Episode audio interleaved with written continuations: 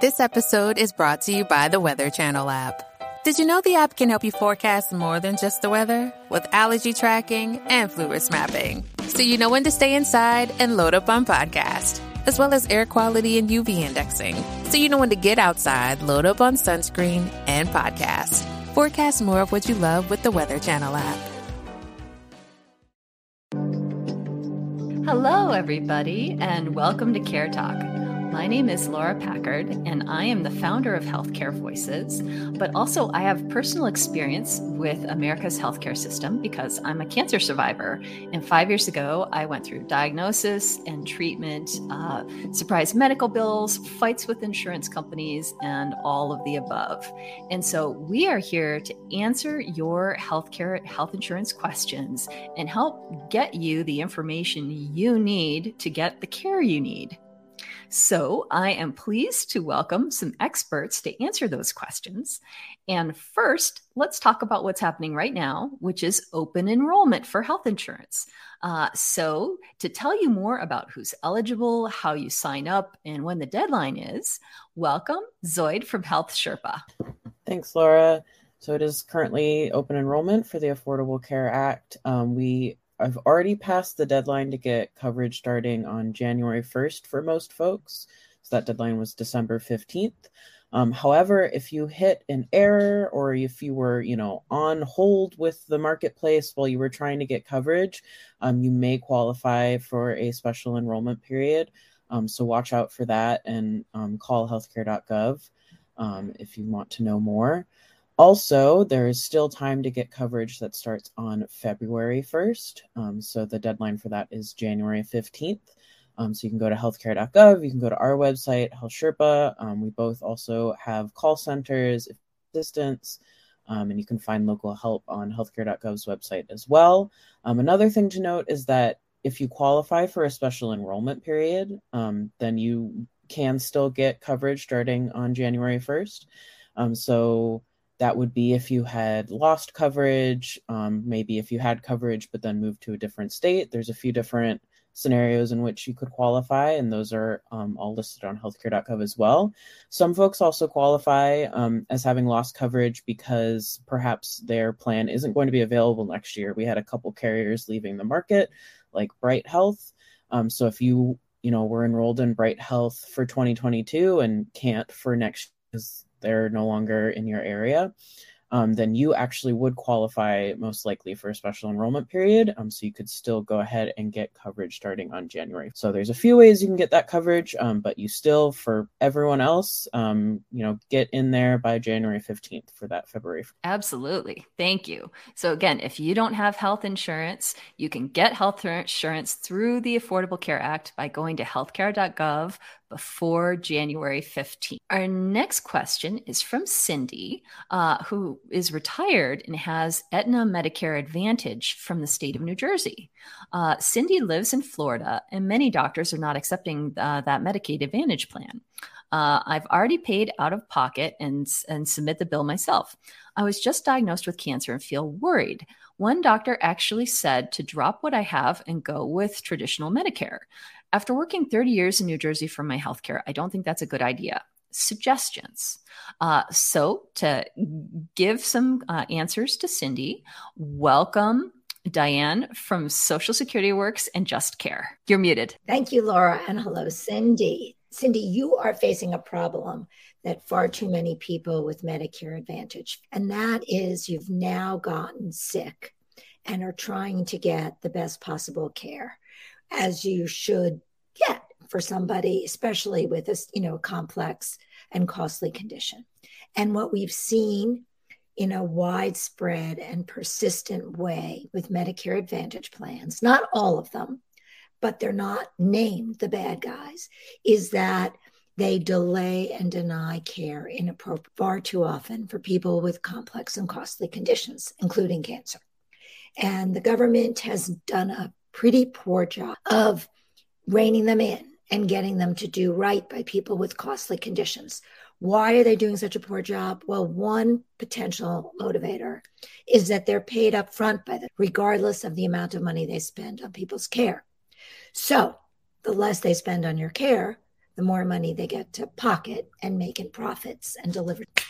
A recent report came out showing that people in with cancer specifically who are in Medicare Advantage have higher death rates than people in the traditional Medicare. So I think your doctor was advising you to drop Medicare Advantage because the doctor wants to make sure that you're able to get the care you need when you need it. And that's not always the case from Medicare. I realize that you have your Medicare Advantage coverage directly through the state. And so you're saving money by being in the Medicare Advantage plan. And it's probably served you perfectly well while you've been healthy. But the issue is, well, how is it going to serve you when you're sick? That I can't tell you. What I can tell you is that if you're in traditional Medicare, you can see almost any doctor anywhere in the country without prior authorizations and get the care you need when you need it. The trick for you, though, is that if you were to switch to traditional Medicare, you would have to spend about $2,500 a year on supplemental coverage. And you'd have to buy that supplemental coverage to protect yourself financially, because traditional Medicare does not have an out-of-pocket limit as Medicare Advantage does. The good news is, if you can get Medicare supplemental coverage, you won't have almost any out-of-pocket expenses whatsoever, maybe $10, $50.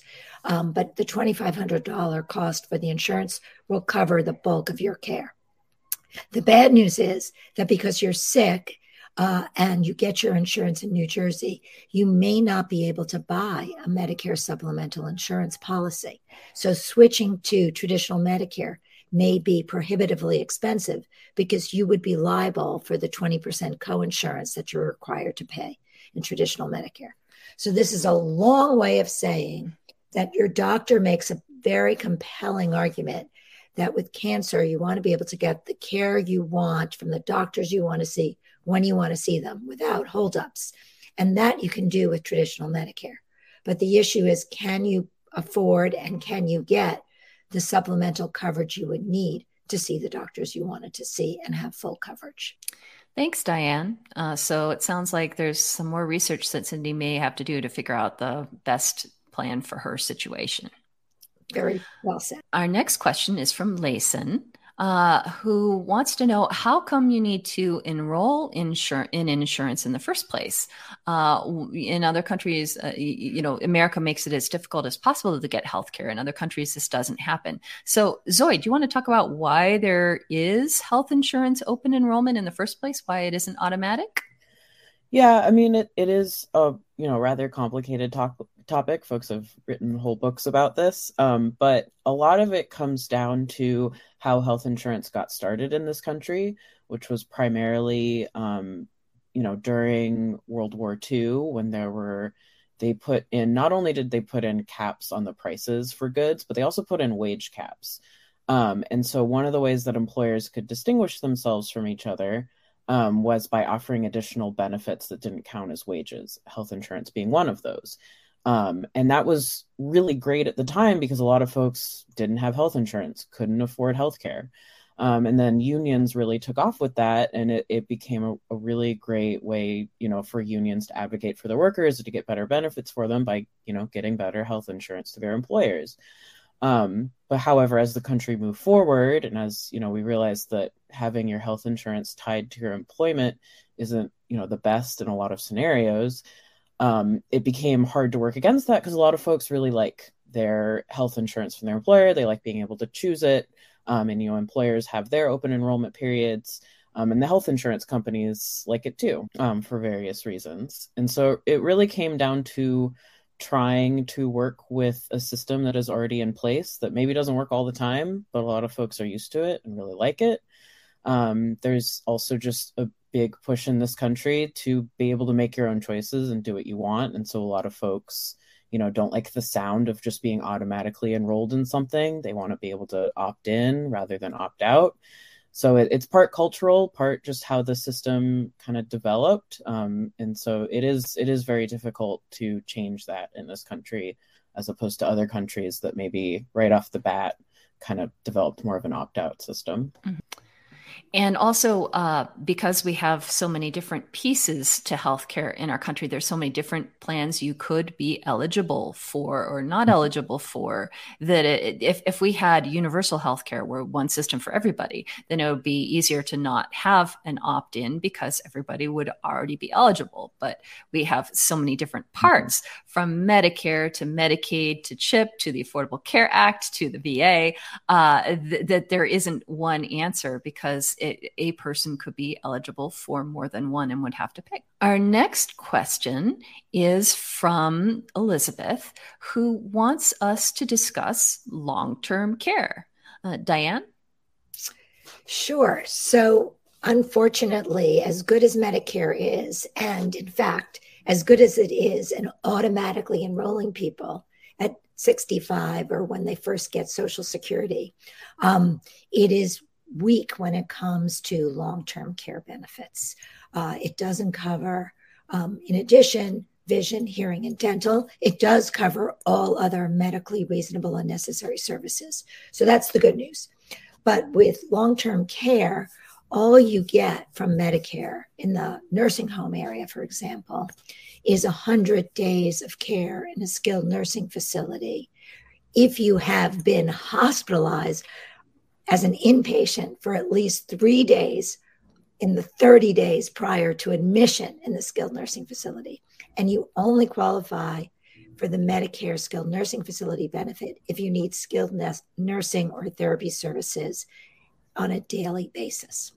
So it's a very limited benefit for a very limited number of people for a limited number of times. That's all you get. You can also get home health services through Medicaid. Those last for an indefinite period of time if you can find a home health agency willing to take you on. And the catch here is that you're only eligible for for home health benefits over the long term if you are unable to get out of your house on your own, if you need assistance getting out of your house, and you need skilled therapy or skilled nursing services on an intermittent basis. So again, it's a very limited benefit, and usually it too is for a limited period of time. Medicare should be covering long-term care. I won't go into the history, but there was a point in time in the late 90s when it did, for a short period. The Congress passed a law for it to cover long, but it was going to pay for long-term care in a way that wasn't making some people happy. And Congress quickly repealed that law. And so unfortunately, people are now stuck with huge bills towards the end of their lives when they need long-term care. And here I should add that about 7 in 10 of us will need long-term care at some point in our lives. Long-term care insurance is an option, but it's generally a terrible one for a couple of reasons. Number one, it's super expensive. Number two, it doesn't tend to cover all your long-term care needs. Number three, actually, I will add in, you need to qualify, and usually you need to qualify by not being able to perform 3 activities of daily living, like bathing, eating, toileting. So by the time you do qualify for long-term care, you've already put a lot of money out of pocket. And again, the benefit tends to be incredibly limited and incredibly costly. Thank you, Diane. And that also answers Jennifer's question about how seniors are covered if they need to go to a nursing home. And our final question for 2022 is from Maria, who is in Oregon. And Maria's treatment is for undetectable levels of HIV. So she wants to know why in the assistance program, Maria can't work and wants to get my financial independence. Maria is not ill, needs work because the work dignifies a person. So Zoid, do you want to talk a little bit about how in some assistance programs you can't work and what's going on there? Yeah, so it's rather complicated. I can't necessarily speak to the situation generally in specific without knowing kind of exactly what assistance program. But basically, in order to qualify for a lot of different forms of assistance, usually tied to disability, you can't make over a certain amount. per month. And so, you know, the idea being, if you can work, if you can make a certain amount, then you shouldn't be getting this assistance. However, it puts a lot of folks in this situation where, you know, if they stay on the assistance, then they're essentially always living in poverty because the assistance isn't nearly enough. But then if they work, they lose that assistance, and maybe they can't work enough to make up for that. So you're really in kind of a catch-22 of no matter what you do, you're not making it. And it's interesting to think about this because it's kind of the opposite of what happened in a few states with Medicaid during the Trump administration, where several states were trying to get work requirements passed in order to be on Medicaid. The idea behind that being, you know, why should we be, you know, paying for folks' healthcare when they're not even trying to work? When the reality is, this just puts an extra burden on folks to report, you know, how many hours they've worked and such. When we look at the data, though, folks who go on Medicaid, they are often able to get well enough because they now have healthcare to then be able to work and earn more money and eventually maybe go off of Medicaid. Or they stay on it, which is also fine. But a lot of folks, you know, Medicaid is very temporary because they do get a job. And health insurance through that or through the Affordable Care Act. So it's interesting that we see kind of both of these things, both like work requirements and especially work restrictions. And it all comes down to, you know, politics and deciding who is worthy of making this assistance, when in reality, assistance should just be helping folks be able to work and get more and be able to live their lives. So you know, we do see kind of both of those. And I can't speak specifically to this situation, but generally it all comes down to politics and optics. Mm-hmm. And Maria, you might be able to contact your state legislators. It depends on what program you're on and whether it's state or federal. But this is something you could bring up to the people that are elected to represent you and tell them that, you know, that folks like you are trapped in a situation where you actually can't work or you would lose your health insurance. And now I'm excited to introduce our special guest, Kaylan from Healthcare Rising Arizona, the fast-growing membership organization behind Arizona's recently passed Proposition 209, a ballot measure that protects consumers from predatory debt collection, including medical debt. Welcome, Kaylan. Thank you, Laura, for having me. I'm so excited to talk with everyone about what we're doing over in Arizona. So tell us a little about Healthcare Rising. Yeah, so Healthcare Rising Arizona is a healthcare advocacy organization made up of members and contributors across the state. We're actually the fastest growing healthcare advocacy membership organization in state. We've got just over 1,700 members who come from all different walks of life. We have people who themselves are part of the healthcare field, but also people who are teachers, small business owners, retired folks, you name it. If you're someone who feels like they are fed up with our failing healthcare system in state, Healthcare Rising Arizona is a place for folks to really put their advocacy into action and do what we can to try and make meaningful change in state on the areas around healthcare. And tell us about what is Proposition 209, what just happened in Arizona?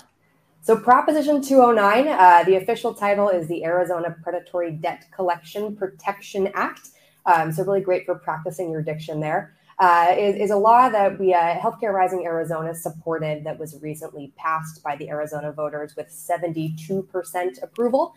That does three really important things around really addressing issues around medical debt. Where this whole idea came from was having conversations with our members and people in Arizona and asking them their healthcare story. And unfortunately, but also unsurprisingly, the answer we hear often is, you know, I thought this was covered, or I have good health insurance and I still got this incredibly high bill and now it's in collections. So what Prop 209 now does, as it is passed, it's been certified, it's in law, is it has three updates to our existing statute to better protect folks when it comes.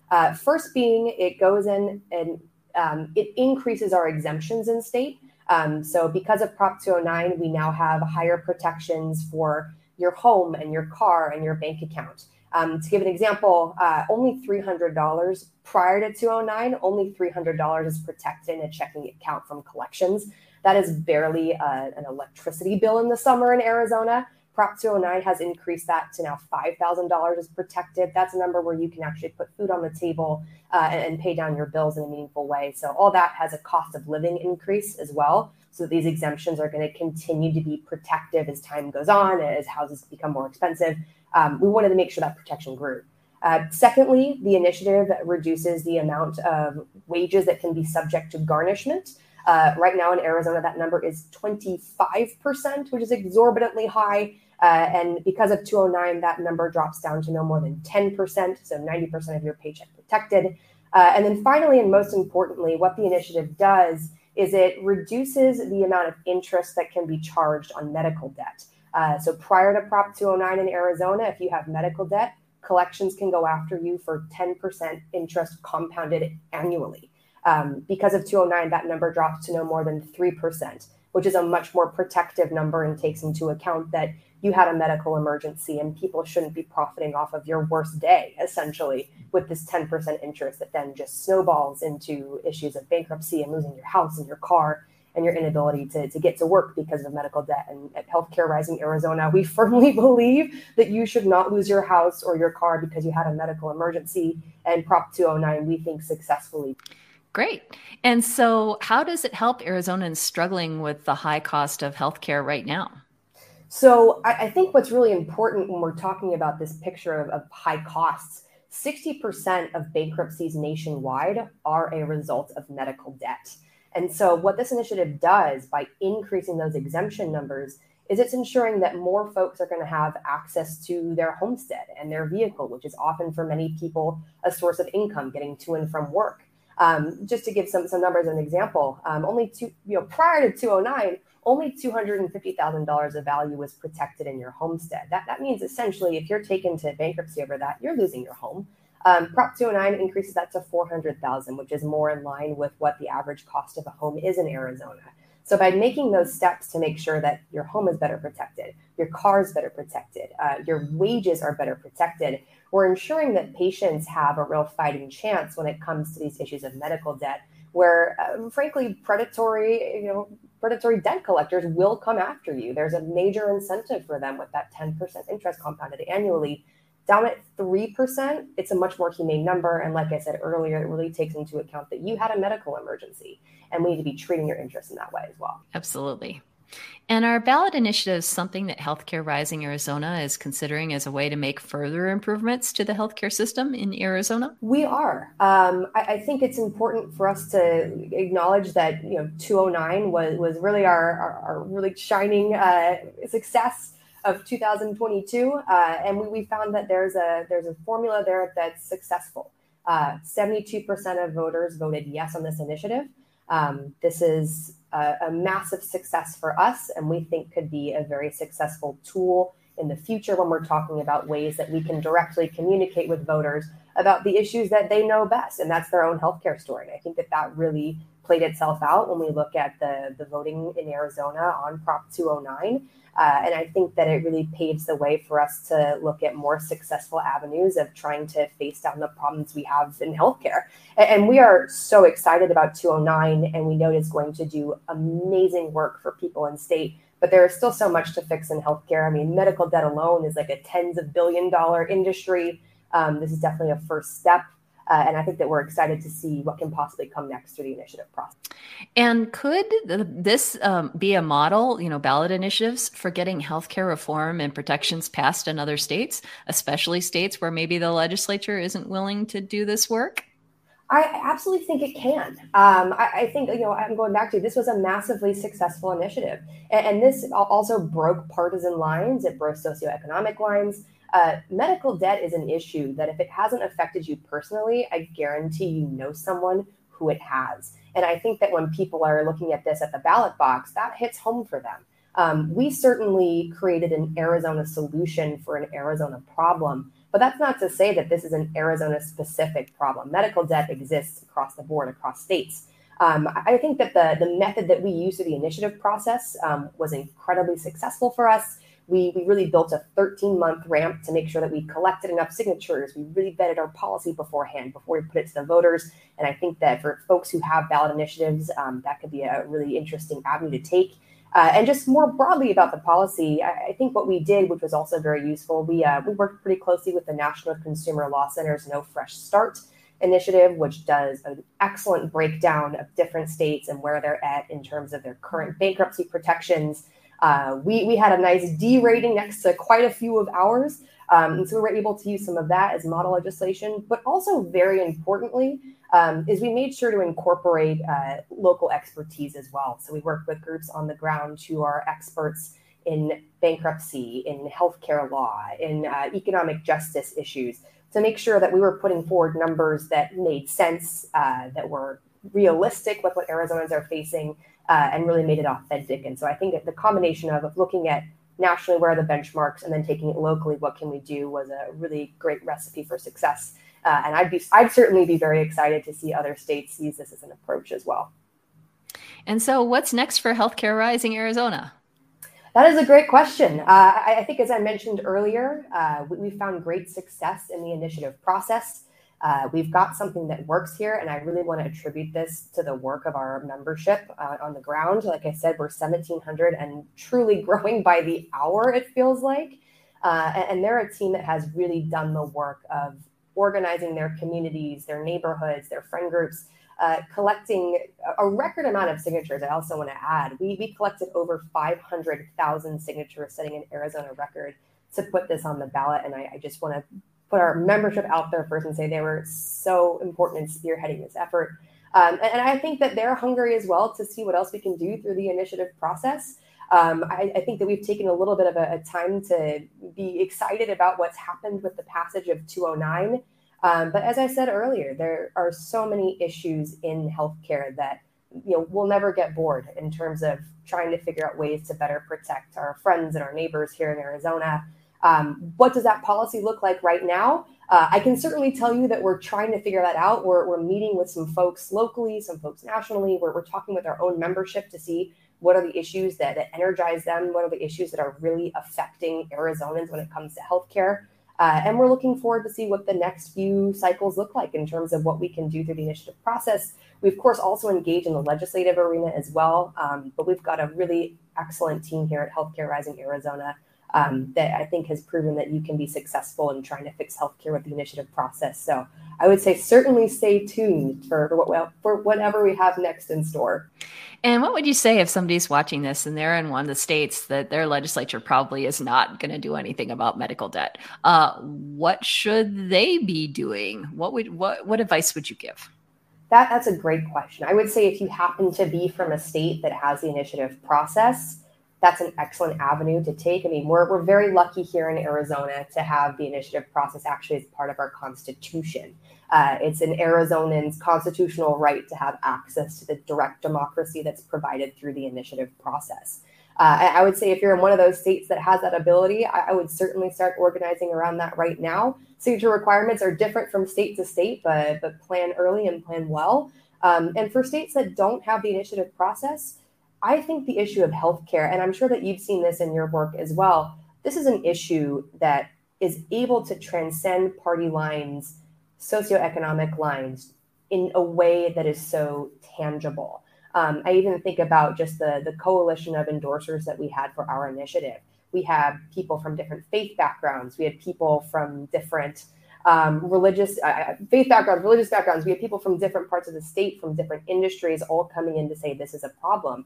I think the issue of medical debt, people are so highly aware that they are one accident away from having their entire life changed. They're one diagnosis away from having to make decisions that no one should have to make. That's just a human reality. And I think that there is amazing opportunity from an organizing perspective to grow a base that's willing to become very, very vocal and then very effective in state legislatures. I think about our membership. We grew from zero to over 1,700 members and continuously growing because we take that pledge seriously, that this is an issue that transcends partisan boundaries. And when you have a voice loud enough at that level, people start to listen.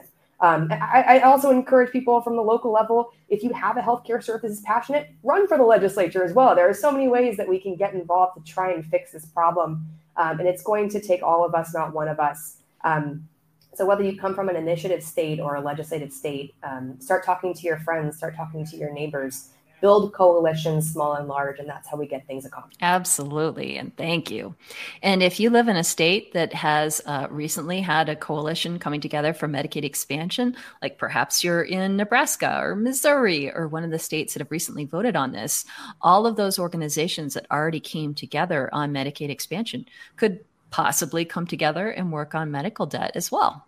Absolutely. So thank you, everybody, for listening. Please keep calling and texting in your questions, and we will answer them in future shows in 2023.